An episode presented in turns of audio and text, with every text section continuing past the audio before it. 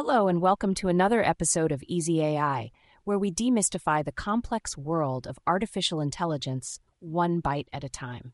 Today, we're venturing into the realm of dimensionality reduction, a concept that, believe it or not, affects how we simplify the vast and complex datasets that fuel modern machine learning models.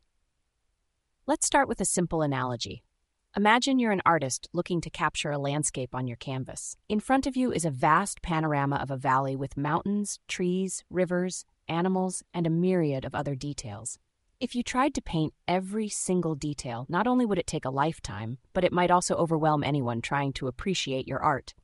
Instead, you focus on capturing the essence of the scene by simplifying it, choosing just the right elements to include. A mountain here, a tree line there, a meander for the river, all while retaining the beauty and structure of the landscape. Dimensionality reduction is the statistical art of simplifying our data landscape without losing its intrinsic features. In the field of data science and AI, datasets can have hundreds, thousands, or even more features, each representing a dimension in the data. These features might be pixel colors in an image, words in a document, or sensor readings from a complex machine. High dimensionality can lead to a phenomenon known as the curse of dimensionality, which essentially means that our models get confused, trying to process too much information, much like our artist attempting to paint every single leaf on a tree.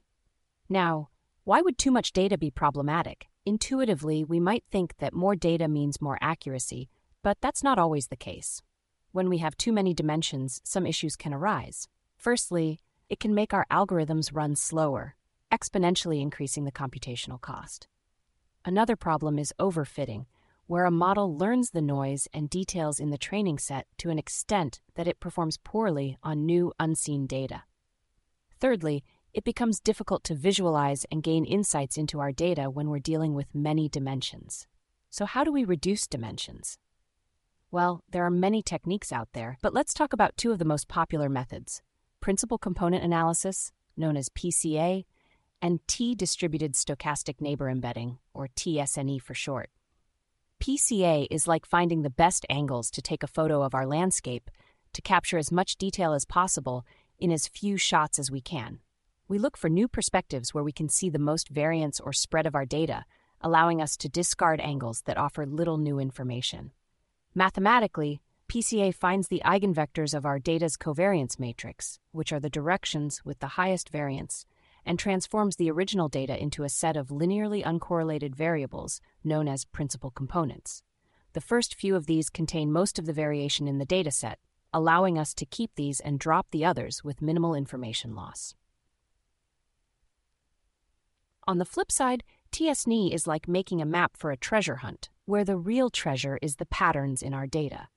It translates the complex multidimensional distances between data points into two or three dimensions that can be plotted on a graph.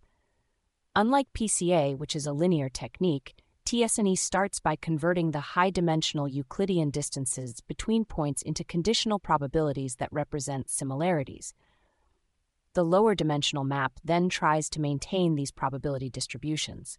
As a result, Similar items are modeled by nearby points and dissimilar items by distant points, ideally respecting the meaningful structures within the data. It's crucial to point out that while PCA is primarily about retaining data that explains the most variance and might serve well for tasks like improving computational efficiency, TSNE excels at visualizing clusters or groups in data, which can be invaluable for exploratory analysis. In applying these methods, we face certain trade offs. PCA is faster and works well with linear relationships, but it may fail to capture complex, nonlinear patterns in the data.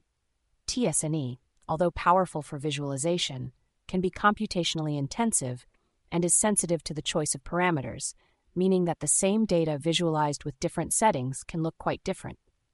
Dimensionality reduction can profoundly impact AI applications across fields from computer vision to natural language processing to bioinformatics, and it is an active area of research as we try to balance simplification and information preservation in increasingly complex datasets. In conclusion, while dimensionality reduction is a bit of a balancing act between simplification and retaining enough meaningful information, it is a vital process in AI that helps in making sense of the ever growing seas of data.